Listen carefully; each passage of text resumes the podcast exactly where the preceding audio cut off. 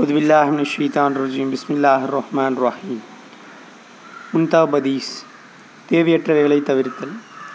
ஹதீஸ் எண் இருபத்தி ரெண்டு மனிதனின் தவறுகளில் மிகுதமானவை அவனுடைய நாவால் ஏற்படுகின்றன என்று ரசூலுல்லாய் சல்லா அலி இஸ்லாம் அவர்கள் கூறியதை தாம் கேட்டதாக ஹஜரத் அப்துல்லா அலி அல்லாஹன் அவர்கள் அறிவிக்கிறார்கள்.